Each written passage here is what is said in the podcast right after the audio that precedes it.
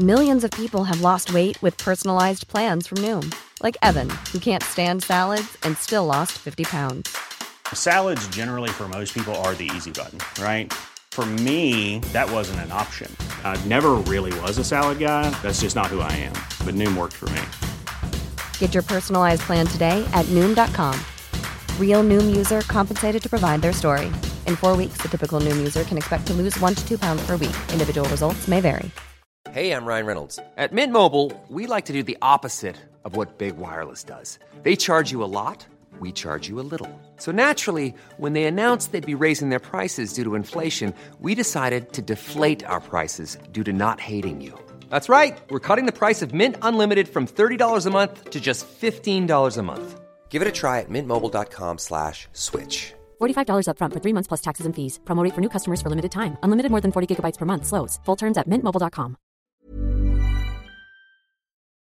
Best of the Best is powered by Airtable, the all-in-one collaboration platform used by creative teams at more than 200,000 companies worldwide to manage their work their way.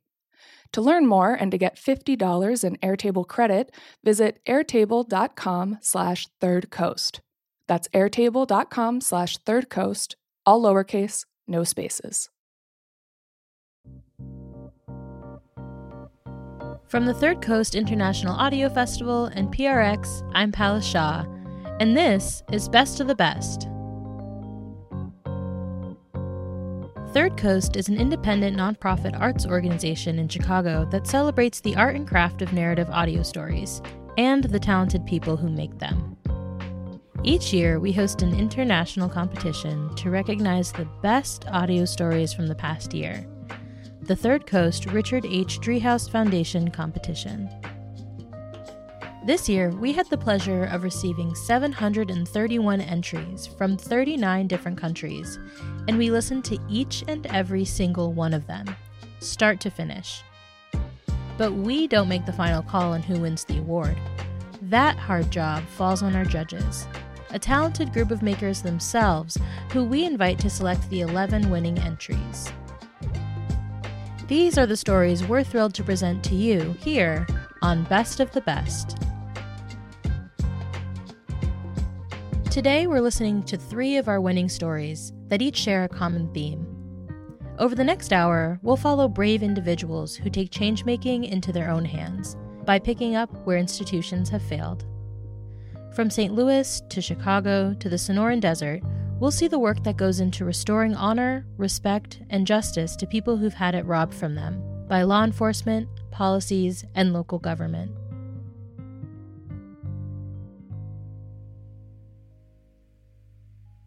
Our first story, The Work of Closing a Notorious Jail, comes to us from 70 Million, a podcast that documents how locals are addressing the role of jails in the broader criminal justice system.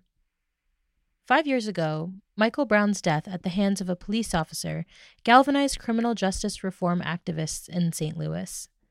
Today, they're still fighting for their community and gaining serious momentum to shut down the city's notorious workhouse jail. Reporter Carolina Hidalgo spent time with the Close the Workhouse campaign, the Arch City Defenders, and their supporters and detractors. Her reporting on this story won the 2020 Director's Choice Award. Here's The Work of Closing a Notorious Jail. Close the workhouse! Inez Bordeaux is standing in traffic at a busy intersection, handing out flyers. She just got off an 8-hour nursing shift. She's sweating and running from car to car. Spread the word. We're trying to close the workhouse. You know, we spend $16 million a year on the workhouse. Some people ask her why she wants to close the jail. We're keeping people down there with rats, roaches, they got black mold, and we spend $16 million on it every year. Other people ask if she's collecting signatures or if there's an election coming up. But Inez is just trying to get people involved in a campaign called Close the Workhouse. All right. Y'all come to a meeting next month. Y'all know somebody that's been in the workhouse? I've been there plenty of times. You've been there plenty of times? Our meetings are the first Thursday of every month. The workhouse is out on the edge of the city. It's been there for more than 50 years. It's a sprawling brick building on a 30-acre lot in between a junkyard and the Mississippi River. It has an official name, the medium security institution. It was built in the 60s after the city tore down its original workhouse to make way for a highway. That workhouse was a literal debtor's prison next to a limestone quarry. People there spent their days hammering big pieces of rock into tiny little pieces of rock. And those rocks were used to pave the streets of St. Louis. Hi! We're trying to close the workhouse. Have you heard of it? No. Inez says she won't be happy until every single person in St. Louis knows about the Close the Workhouse campaign. And for her, it's personal. 3 years ago, she spent a month in the workhouse waiting for a court date. It's a terrible, terrible, terrible jail that's down on Hall Street. Oh, yeah, right. It's been sued a bunch of times. Yeah, right. Our organization's suing it right now. Take a card. St. Louis has faced multiple lawsuits over conditions inside its jails. And in 2009, the local ACLU released a report with allegations of physical and sexual abuse in city jails, including the workhouse. A few years later, two guards there pleaded guilty to forcing incarcerated people to fight each other, gladiator style. Inez says her time in the workhouse was the worst experience of her life. But to understand how she ended up there, we have to back up. I met up with her at her house one day to talk about what happened. Hi. How are you? Good. How are you? Good. Inez starts the story 10 years ago. She was working as a nurse and living with her husband and their 4 children. Their youngest son was just 6 months old. She says her husband had been hitting her for a while, and one day he went too far. So she took their children and left. And after I left, I just could not afford to pay my daycare bill and my rent in the same month. When she didn't have money for daycare, she had to call out of work to stay home with her kids. She lost a couple jobs that way and started collecting unemployment benefits.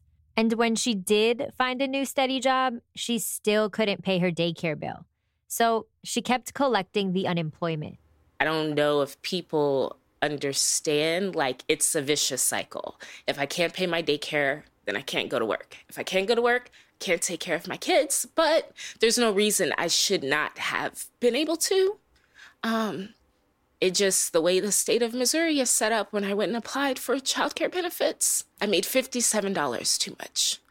57, not 157, not 257, 57. Inez was charged with a felony, with larceny, for stealing the unemployment money.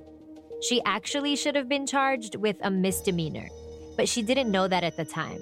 And she was facing a 7-year prison sentence. So she took a deal. If I completed my probation, then the whole thing would fall off my record like it never happened, and I could just go on with my life. Only it's just not that simple. Part of the deal was that she'd pay back the unemployment money. But then the charge showed up on a background check. You can't be a nurse and have a felony. So I was asked to resign from my job, which I did. Because I now had a felony record, I couldn't get another job. And without a job, she couldn't stick to her payment plan. So she fell out of compliance with the terms of her probation. And a warrant was issued for her arrest. That's how she ended up in the workhouse. If you're Black in this city, you've either been to the workhouse or you know someone that's been to the workhouse. And so I had heard the stories about it, but I kind of thought that it was like exaggeration. You know what I'm saying? That people tend to exaggerate. But the first night there, I knew that all of the stories that I had heard over the years were true. Inez had been inside several jails. She'd worked in some as a nurse. She also had some trouble paying traffic tickets when she was in her 20s. And in the small cities that make up the St. Louis suburbs, not being able to pay traffic tickets means you've probably spent a few nights in a few different jails. But the workhouse was different.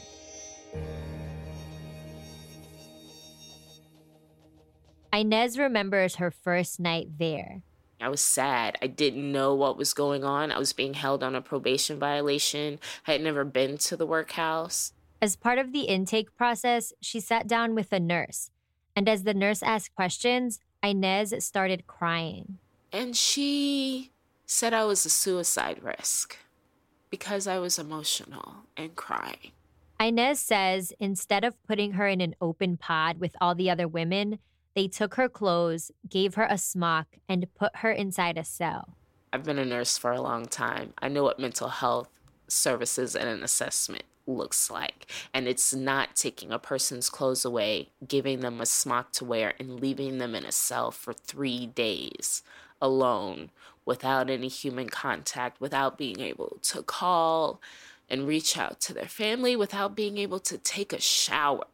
That's not what mental health services looks like. After a weekend in the cell, Inez joined the other women.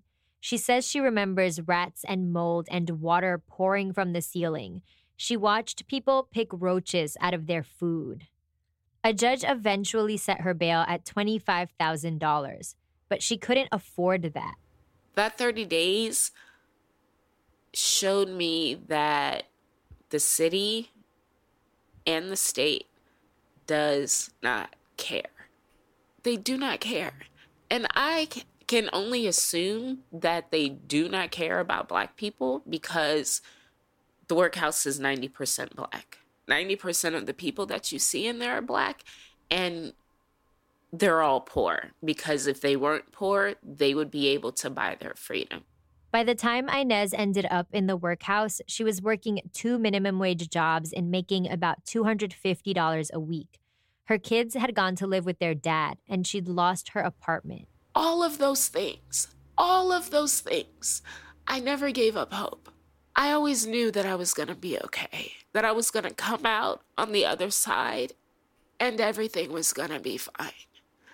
That 30 days in the workhouse, that was the first time I ever thought that I'm not going to be okay.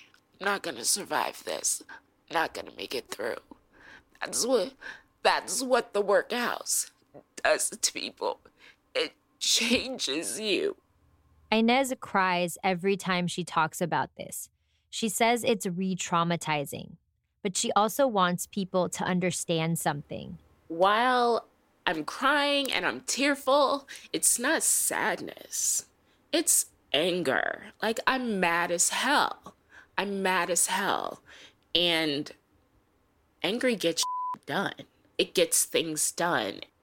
She's putting all that anger to use now as an organizer for the campaign to close the workhouse.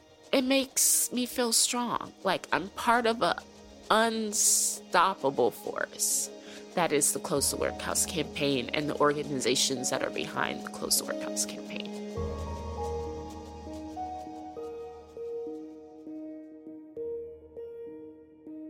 The Close the Workhouse campaign is mostly led by Black women from St. Louis.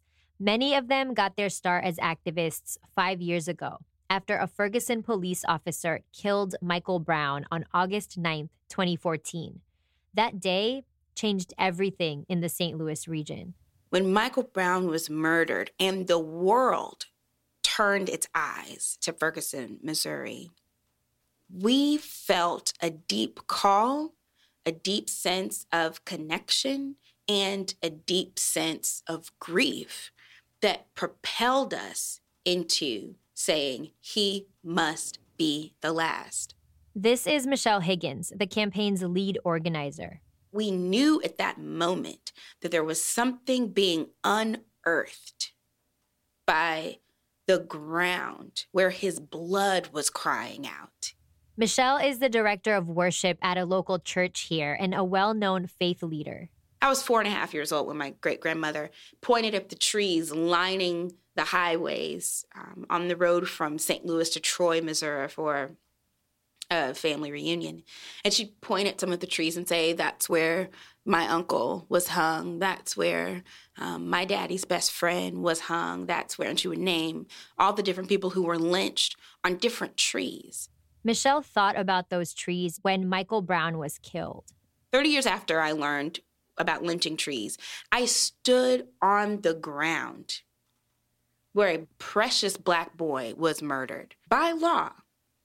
And that was a symbol of terror. Michael Brown's body became a symbol of legalized racial terror.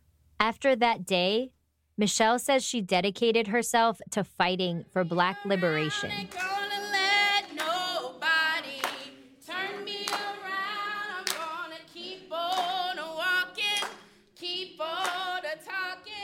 She helps lead the monthly Close the Workhouse campaign meetings, which sometimes means calling on her church background to lead people in song.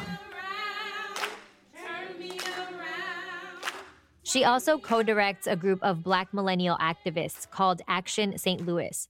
They're one of the main partners in the Close the Workhouse campaign, and they've been building political power here for the past few years. We started with policing, and we went straight to politics. Their biggest win came in 2018. They helped unseat the prosecutor who'd refused to bring charges against the officer who killed Michael Brown. That same year, Michelle launched a local office for the Bail Project, a national nonprofit that posts bail for people who can't afford it. She visited the workhouse multiple times a week to interview people before posting bail for them. And they would launch into stories of how awful just their one day, just that day had been. And we had one client tell us, I feel like I was fighting rats for food. We've had people say they decided to stop eating for a while. And these are stories that continue. Close the Workhouse is an abolitionist campaign, which means its organizers want to abolish all jails and all prisons. And instead, they want us as a society to invest money in jobs, education, housing, and healthcare. Freeing people from cages means they must have resources to assist them in the ways that will help them to thrive. Michelle says what organizers definitely don't want is to see any money poured into trying to fix the workhouse. I believe that we would hear from the mayor's office, let's make the cages cleaner, let's buy better food, let's fix the plumbing, and let's keep those people in cages. And that will always be something that we disagree with.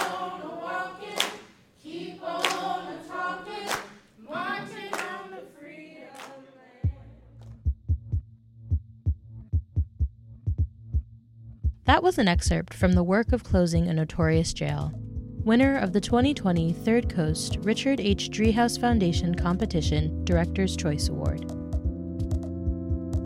The story was reported by Carolina Hidalgo for the podcast 70 Million. It was edited by Jen Chien, with sound design by Luis M. Gill, and fact-checking from Sarah McClure.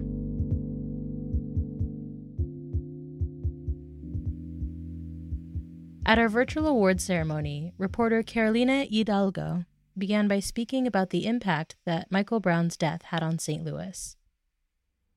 I spent almost 5 years in St. Louis, and in the organizing and the movement work that I've been able to report on, there's always this subtext, which is we're here because of Mike, and we're here for Mike. And that's what this piece really is about. It's about people fighting for each other. It's about the fact that St. Louis is 50% Black, but inside this St. Louis jail, 85 to 90% of people incarcerated are Black.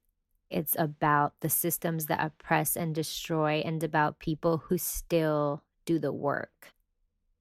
Inez Bordeaux is one of the main organizers, and Inez cries every time she talks about her time inside this jail. It's re-traumatizing, but she told me that she will continue to tell her story because maybe it can change policies or laws, and maybe it can make someone else's life a little bit better. I really want to thank Inez and the 70 Million team. I couldn't have asked for a better editor than Jen Chien, and Juleka Lantigua-Williams, the person who started her own production company and brought all of these amazing people together. We talk a lot about diversity and representation in this industry, but to be a Latina from Queens and to have a Latina from the Bronx and also from DR, shout out to DR, rooting for you and just creating spaces where you have the opportunity to bring your full self to your work is just some kind of amazing thing that I don't even have the words for. I really don't. And thank you to Third Coast for amplifying this piece.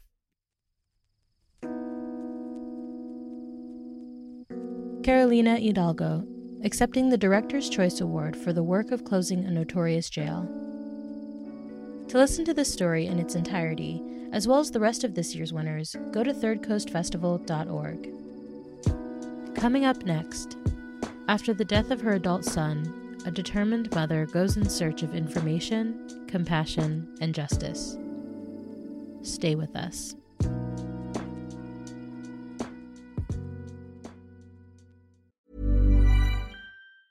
When you're ready to pop the question, the last thing you want to do is second-guess the ring.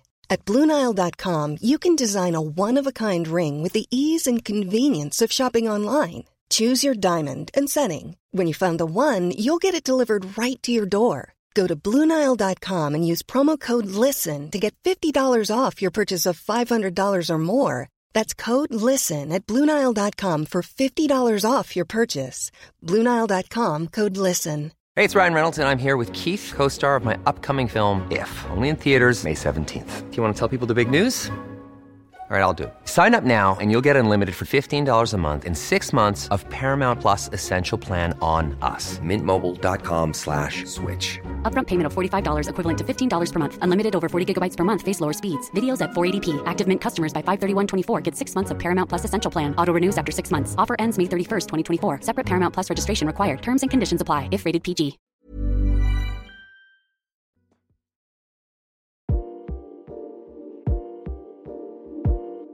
Welcome back to Best of the Best from the Third Coast International Audio Festival and PRX. I'm Palash Shah. Best of the Best is our annual ode to audio storytelling, where we bring you the winners of the Third Coast Richard H. Driehaus Foundation competition. Today, we're listening to three stories that each follow changemakers, people who refuse to accept the status quo and set out to do something about it. Our next story takes us to Chicago, where the turbulent relationship between law enforcement and citizens is fueled by racial disparities and a history of violent policing. So, when Shapiro Wells' son, Courtney, was found outside of a police station with a fatal bullet wound, Shapiro immediately questioned the official narrative and demanded answers. That investigation is the basis for the 2020 Best Serialized Story winning podcast, Somebody, produced by the Invisible Institute. This is the first episode. What you are about to hear does not implicate the Chicago police in the murder of Courtney Copeland. When my son Courtney was 21 years old, he got a BMW convertible. He loved that car like it was his girlfriend. He would talk to it like, good morning, hello, baby. Buenos dias, baby, buenos dias, como estas, mi amor? Mm-hmm. The first time Bebe rolled into our driveway, it was late at night. Courtney and his drop-top BMW. Courtney had the music blasting all the way up. You did it! You did it, Courtney. It's like a little block party, you know, in the middle of my driveway. He had the top down. It wasn't even that hot outside, but of course he had the top down.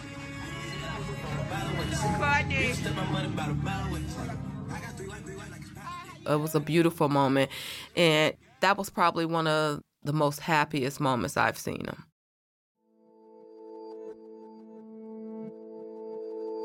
Twenty-five ten Robert. Just got flagged down in Granite Central. A gentleman just said he was shot. Okay, we'll get EMS rolling to the 25th District. Okay. Yeah, send an ambulance right away.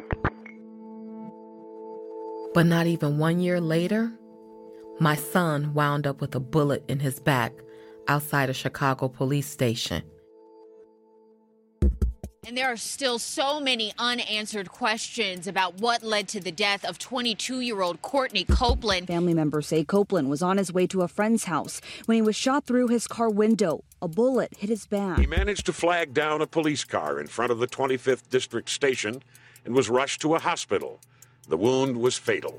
There's what you hear on the news, that Courtney got shot, drove himself to a police station, where officers did everything they could to help him. His mother's heart tonight, left in pieces. And then there's the truth. I believe that not enough has been done to solve Courtney's murder. What would you like done that I haven't done? I personally would have went back and re-interviewed everybody to make sure that re-interviewed the police. Oh, absolutely. My name is Shapiro Wells. I'm Courtney Copeland's mom. And this is Somebody. Everybody's somebody's everything. Nobody's nothing. Oh, nobody. That's right.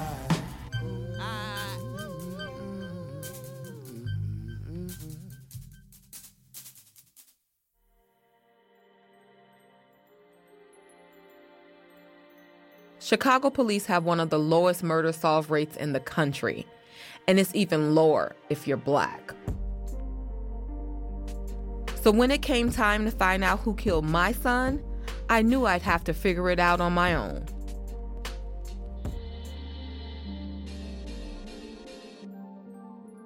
I'm gonna take you with me, step by step, in my investigation. But first, let me tell you about my son. You need to know who he was in life, because we're going to spend a lot of time talking about his death. Ooh.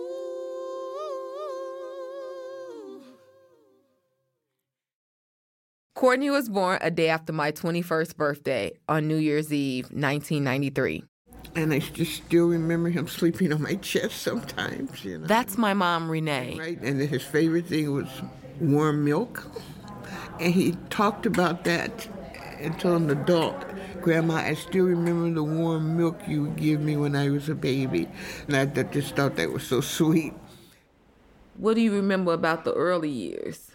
He would have, like, little jokes and stuff. Here's my husband, Brent, Courtney's father. He's raised him since he was 4 years old. You know, like, in fact, like, the first joke he had told me, he was like, what do you call...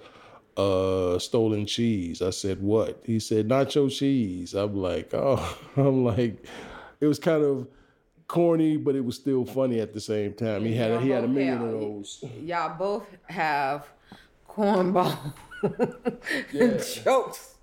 That's probably why y'all got along. Yeah. Next. Here he is goofing off with some of his friends. Hey, how you doing today? What's your name? Courtney Copeland. Courtney's pretending to be a contestant on American Idol. He's in the 7th grade, right at the age where his voice is changing. Don't make sense right now, but it will. Never sounds how to make it fail. Oh. Congratulations, Courtney Copeland. You. I'm going to Hollywood, baby. Courtney sure knew how to turn on the charm to get what he wanted. And Courtney was kind of a manipulator with you. You know, it was like... He asked me for $20, then turned around and asked you for $20. Yes. And then he was asking Kim for $20, and now he got $60. He got $60. That's how he would do it. And I wish I could do it for him now. Courtney was energetic and outgoing. I mean, he was so handsome. He had this caramel-colored skin and the most incredible smile. He spent all his money, and I mean all his money, on food, clothes, haircuts, and shoes. My mom just came back from Wisconsin. She bought me this hat. It said Gucci. Gucci, boy. After Courtney died, I went through his phone. Look at Uncle Courtney. All those videos and photos and social media. It made me feel like he was still right there with me. Really, we called him Gucci in high school. I don't know if it was because he was Flea or because he looked like Gucci Mane, but we called him Gucci. One of his friends was a kid named Chancellor Bennett. You might know this guy as Chance the Rapper. I got suspended. Ooh, you got suspended for chiefing 100 blunts, 14, 400 minutes. Fans all in the stands, they hands for Mr. Bennett. That racket over the... But yeah, I met Gucci when I was like in summer school. You know what I'm saying? Not to, I hope that doesn't have like a negative connotation and stuff, but like, I mean, I was in summer school. Everybody goes to summer school. Yeah. So yeah, he would freestyle with me. We'd, you know, kick it after school and stuff and just be rapping, walking down the street and beatboxing and stuff like that. Courtney would always tell me, Mom, this guy is going to be huge. That was like a thing at the time. Like I was passing out CDs, like I was burning CDs and like standing outside of Columbia and he would be standing out there with me or like he'd take CDs and from me and give them to other people and stuff too. They went to Jones College Prep. It's one of the top public schools in Chicago. Courtney played on the basketball team, and he helped them win a city championship.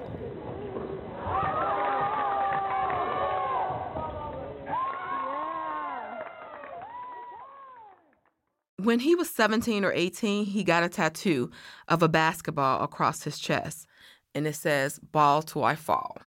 I've always hated tattoos because I'm a religious person, and I believe tattoos are a desecration of the body. When I first saw the tattoo, I literally cried. And I said, "You just want to hurt your mama, don't you?" Then he got more tattoos, including one that says, "Mama's boy." How do you like that?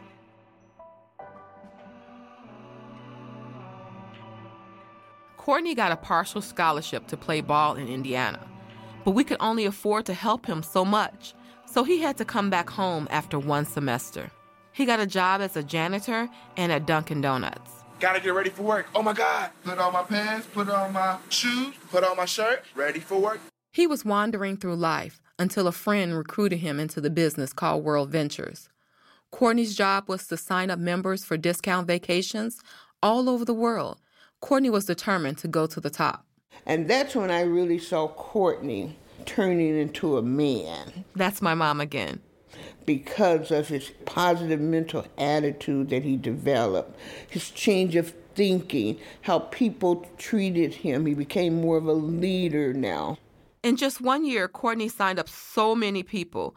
The company helped him lease that BMW as a bonus. It is World Ventures, wings and wheels.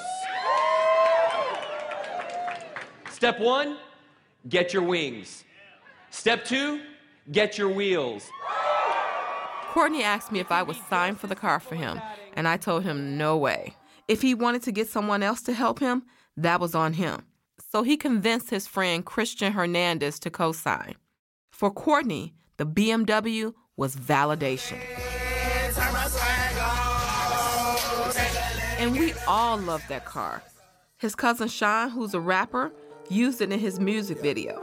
I'm addicted to the money, I'm addicted to these hoes, I'm addicted to this cash, all I know is count that dough, count that dough, count that dough. You know, it was just like a typical rap video, sexy girls dancing all around, and the guys and money, and Courtney's in the video too. Courtney was living the high life. Just a few months before he died, he went on a trip to Cancun. Look at this. Hey, I'm supposed to be at Dunkin' Donuts right now, but psych, I did something different. I said yes, I stay consistent, I work hard. I mean, this was a trip of a lifetime. He was just like he was on top of the world. Hey, Macarena! He did the Macarena in the hotel lobby. He went scuba diving. You ready to get started? Rode a jet ski. He was doing really, really well, getting close to moving out my basement and moving in with some friends.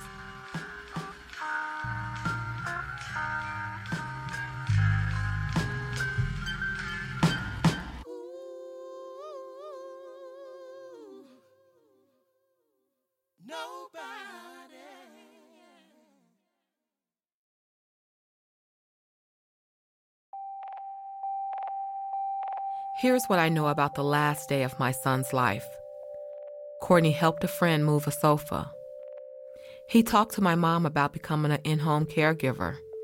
The application was due the next day. That day, I remember I got my hair done.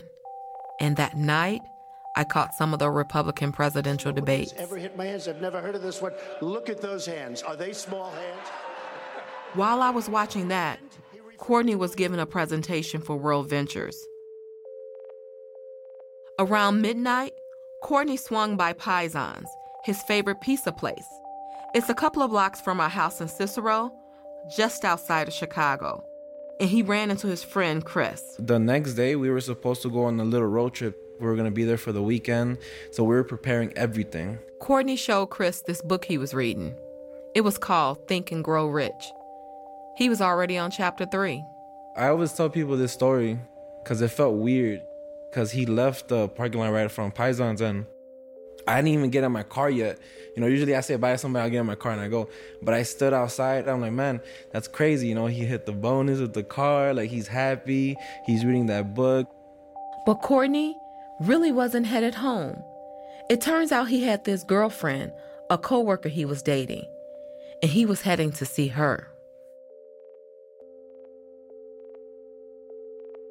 I replayed this night so many times in my head. I wish I had texted him like I usually would do to see when he'd be back home. Maybe then he would have just come back to the house. I don't know why I didn't check on him that night. I'm excited, man. Reason why is because, you know, I understand that I'm God's highest form of creation. Before he drove into the city, Courtney posted on Snapchat. He's in his car wearing a red hoodie under his peacoat. He looks so happy and hopeful. The things that I want and obtain in my life, I can do them. I just gotta believe in myself. His name on Snapchat was Born Leader 34. 34 was Courtney's favorite number. And the night he died was March 4th, 3-4. An hour after he posted on Snapchat, my son was being rushed to the hospital. I am calling because I just received a patient here to our ER. The hospital called the police in Cicero, where I live. Okay. And what's the name of this gentleman? His name is Courtney Copeland, C-O-P-E-L-A-N-D. And you want his mom advised that he's in a hospital? Yes. He was actually en route to, I guess, a police station nearby because he had been shot, and then he came in by ambulance. I don't know if you want to tell her what the nature of the injury is yet. Nah, probably not. Probably don't want to. Just that he's injured in the hospital. A little after 2 o'clock in the morning, the Cicero police came bamming on our door. When I opened the door, he asked me, did I know a Courtney Copeland? I was already thinking that this is bad.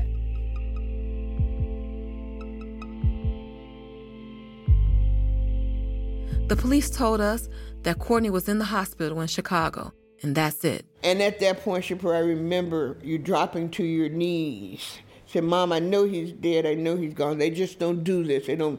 I know this is when someone's dead. I assumed that it had to be some type of auto accident because Courtney was always known for texting and driving.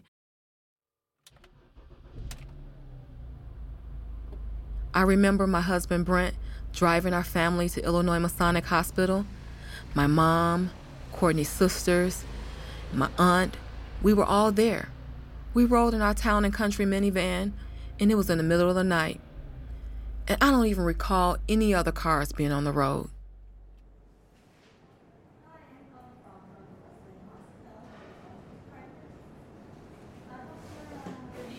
Right away, the staff wanted to take us to the family room. But I knew what the family room was. That's when they tell you that your kid is dead. And I didn't want to go. They sent in this nurse, a very kind nurse. She stayed with me. She held my hand to try to keep me calm. I had no idea then how important she would become to my investigation.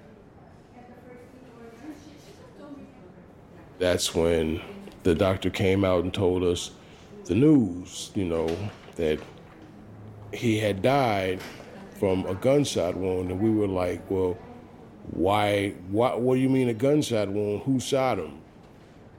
When the doctor said Courtney was shot, that was like an unbelievable, we didn't hear anything else. Everybody drops to the floor screaming, yelling, okay, oh no, oh no, oh no, because that was the last thing that we would think Courtney would be involved in is any form of shooting because he was not that type of individual, okay? And he was a nonviolent person. He would, you know, he would not be involved in anyone that would have guns. The doctor told us that when Courtney arrived, they opened up his chest to try to save him. I'd been at the hospital for over an hour, and I still hadn't seen my son. And you know, as a mother, you want to have that confirmation that this is indeed your child. They told me I couldn't see him until detectives got there. And I told them, I said, well, I'm going to tell you right now. If I can't see my son, I'm going to tear this whole hospital up. They finally let us see Courtney. He was on a hospital bed in the trauma unit. After a few moments, I asked everyone to leave. Because I had to be with him. I had to be with him by myself. I began to touch him. His body was still warm. I caressed his face and kissed his forehead.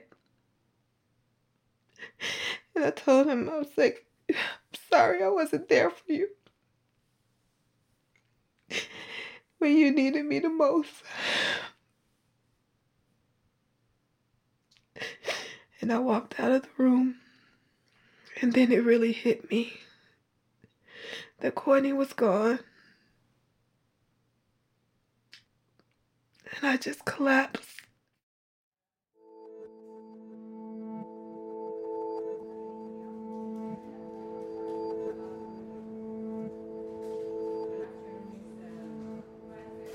Courtney's friends and our extended family were piling into the hospital waiting room.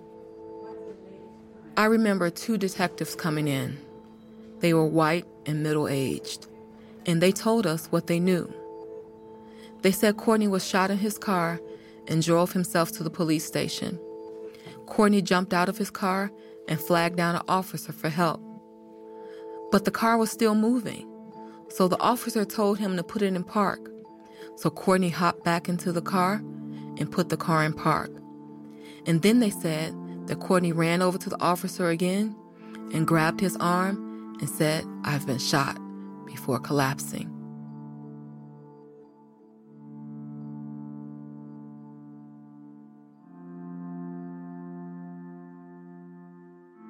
Then came the moment when I felt something more than grief. I felt suspicious. See, the detective said they wanted to ask me some questions. And their first one, they asked me if Courtney was the owner of the BMW. Remember when I told you that Courtney had to get a co-signer for the car? Christian Hernandez. Christian's name was actually on the registration and not Courtney's. Courtney had been stopped before because of this. So when the police asked me if he was the real owner of the car, I started to think, maybe this was a police stop gone wrong. You know, like Philando Castile up in Minnesota. Maybe the police stopped him after running his plates and seeing a black man driving a car registered in a Hispanic man's name.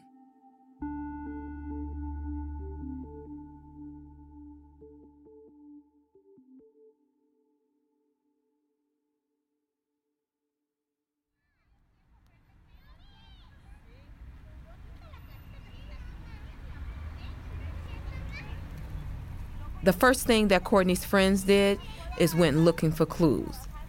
They went to Belmont Cragen, the neighborhood where Courtney was shot. They saw skid marks and some broken glass on this corner near a Catholic church. They scooped up the glass and talked to a neighbor who said she heard gunshots. We put up reward posters all over the neighborhood. So we went with the flyers and we were on the radio. There's anybody that can help us get answers. First, we offered a $5,000 reward, then a $6,000, then a $6,600. In the end, we put up $10,000, but we got no answers. We tried to keep Courtney's story alive in the news.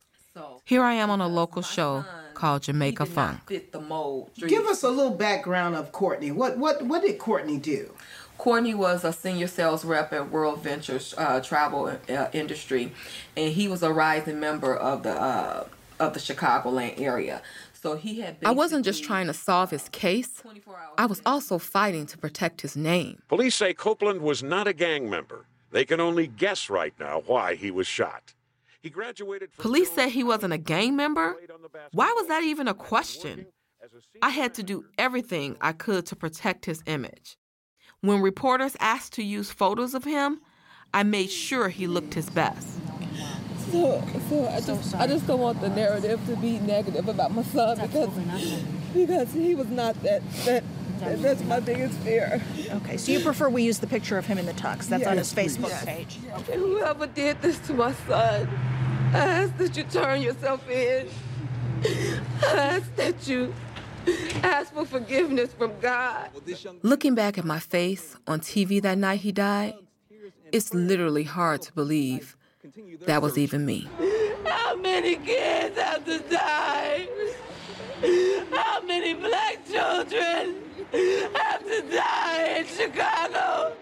I remember being in so much pain, but I needed to find answers.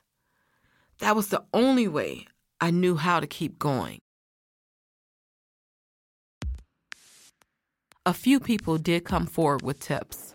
One guy actually told me he was driving by the police station and saw Courtney on the ground, with cops just standing around him. This bystander basically told me when he looked at the scene, he felt that the police were doing something to him. And then when I began to press him, trying to get more information, and that's when he was like, I don't really want to get involved.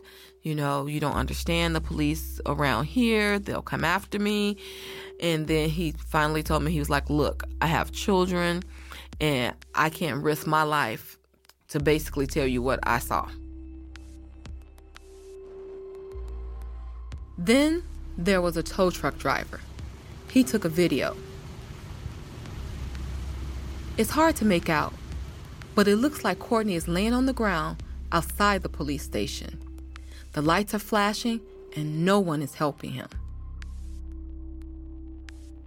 One of Courtney's friends, a World Venture guy named June, says he got in touch with the tow truck driver. His theory, the guy in the tow truck says his theory was that the police did it. That's the first thing that came out of his mind. That's what he's been saying since the beginning. What the police told me is that they did everything they could to save him. But you know what? It just wasn't adding up. So I said to myself, I just gotta bury my baby and lay him to rest. And then I'll find out what really happened. I needed some strength, so I turned to Courtney the only way I could. Any obstacle, that you're going through within your life today, understand that God will never put you through anything that you cannot handle. The reason why they call it a pass is because you already went through. Remember how I told you that since Courtney's death, I go through his phone? Guess how he had me listed? Uh-oh. With 3 exclamation points. As in, uh-oh, my mom's calling. And you know what? He was right to be afraid. Because when I get onto something, I don't let up. And I'm putting the police on blast right now. I will find out the truth of what happened to my son.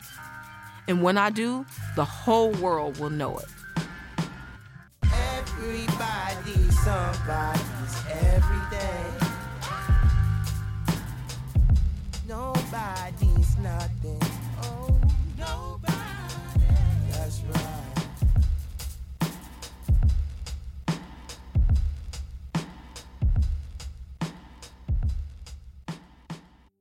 That was the first episode of Somebody, winner of the 2020 Best Serialized Story Award.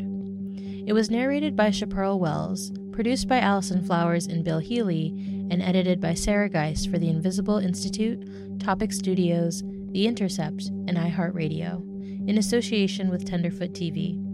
It was mixed by Michael Raphael with sound design by Bart Warshaw and Carl Scott. At our 2020 virtual awards ceremony, producer Bill Healy spoke about the impact that the series has had since its release. Since the podcast came out, two big things have happened.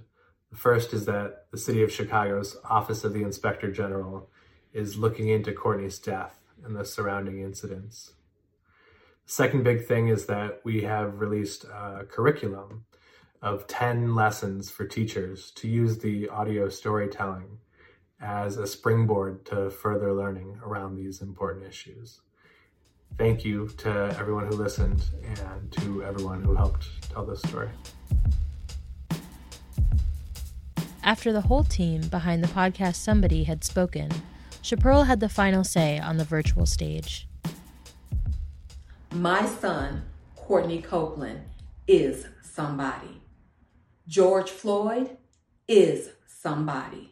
Breonna Taylor is somebody. Vincent Chin is somebody. Antonio Venezuela is somebody. They were somebody's brother, mother, sister, father. Someone out there loved them.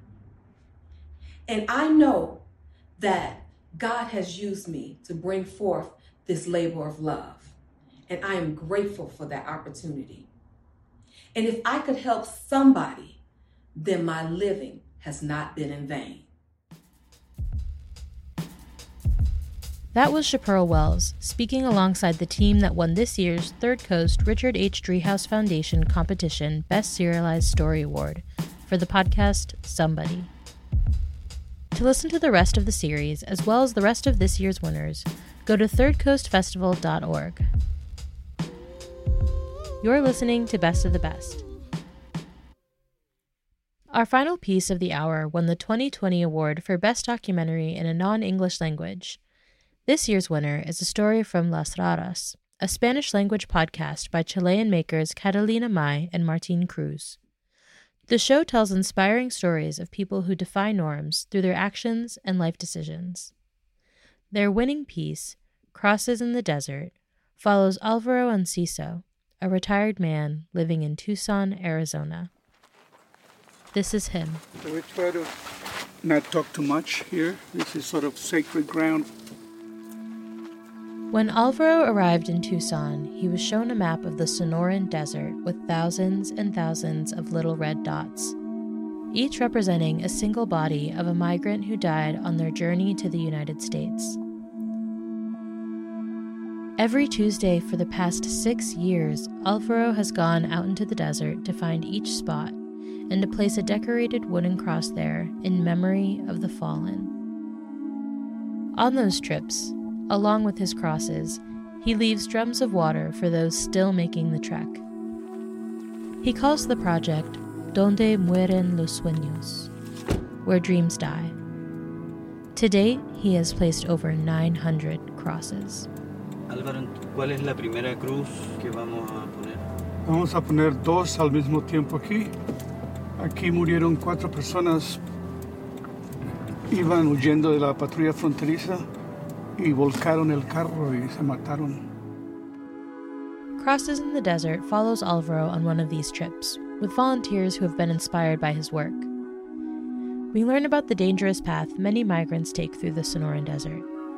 We also hear from those who try to help them, and those that seek to destroy every trace of that help. Here's a short excerpt from the Spanish-language story, Crosses in the Desert. Estamos perdidos en el desierto aquí.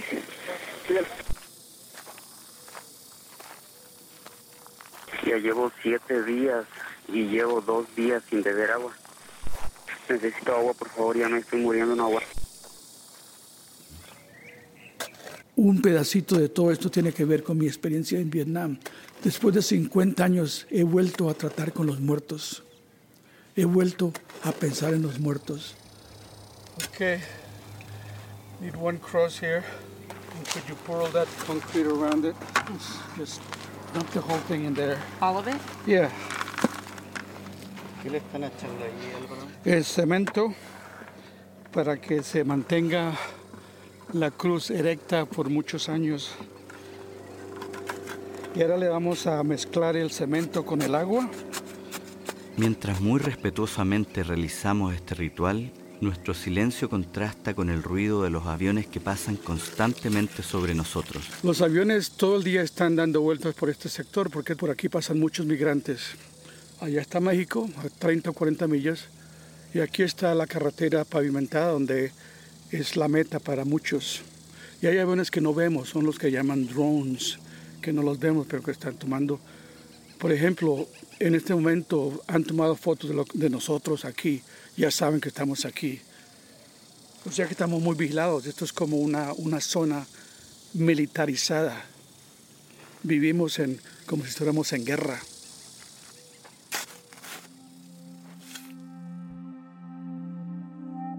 That was an excerpt from Crosses in the Desert, winner of the 2020 Best Documentary in a Non-English Language Award.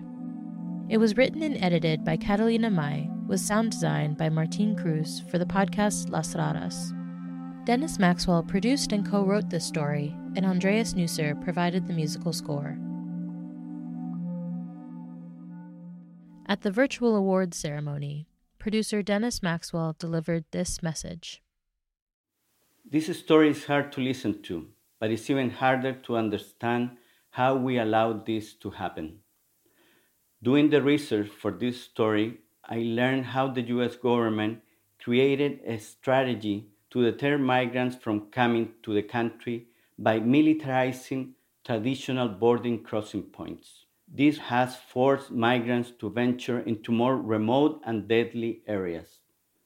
The number of bodies found dead in the desert was a way of measuring the effectiveness of the strategy. I wish we didn't need Alvaro Anciso at his 75 years of age to be installing crosses in the desert. I wish we didn't have migrants dying in our backyard or languishing in immigration prisons. I wish we didn't separate families and keep migrant children in cages. I hope this story serves to shine a bit of light in this tremendous humanitarian crisis. Thank you. Gracias. Dennis Maxwell, producer of Crosses in the Desert, from the Spanish-language podcast Las Raras. To listen to the full story with subtitles, go to thirdcoastfestival.org.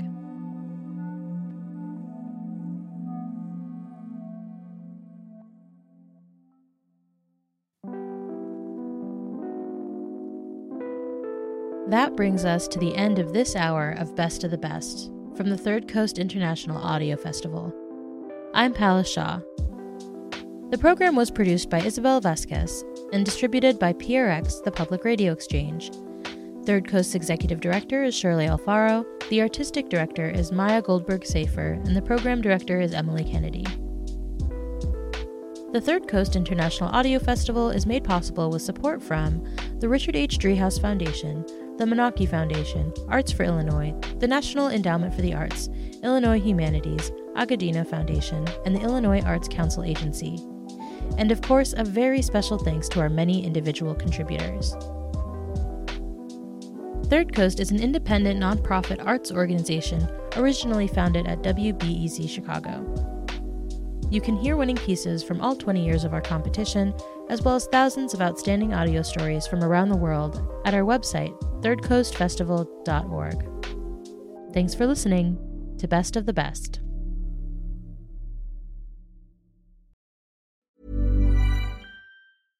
Imagine the softest sheets you've ever felt. Now imagine them getting even softer over time. That's what you'll feel with Bowl and Branch's organic cotton sheets. In a recent customer survey, 96% replied that Bowl and Branch sheets get softer with every wash. Start getting your best night's sleep in these sheets that get softer and softer for years to come. Try their sheets with a 30-night guarantee. Plus, get 15% off your first order at bowlandbranch.com. Code BUTTERY. Exclusions apply. See site for details. Hey, it's Paige DeSorbo from Giggly Squad. High quality fashion without the price tag. Say hello to Quince.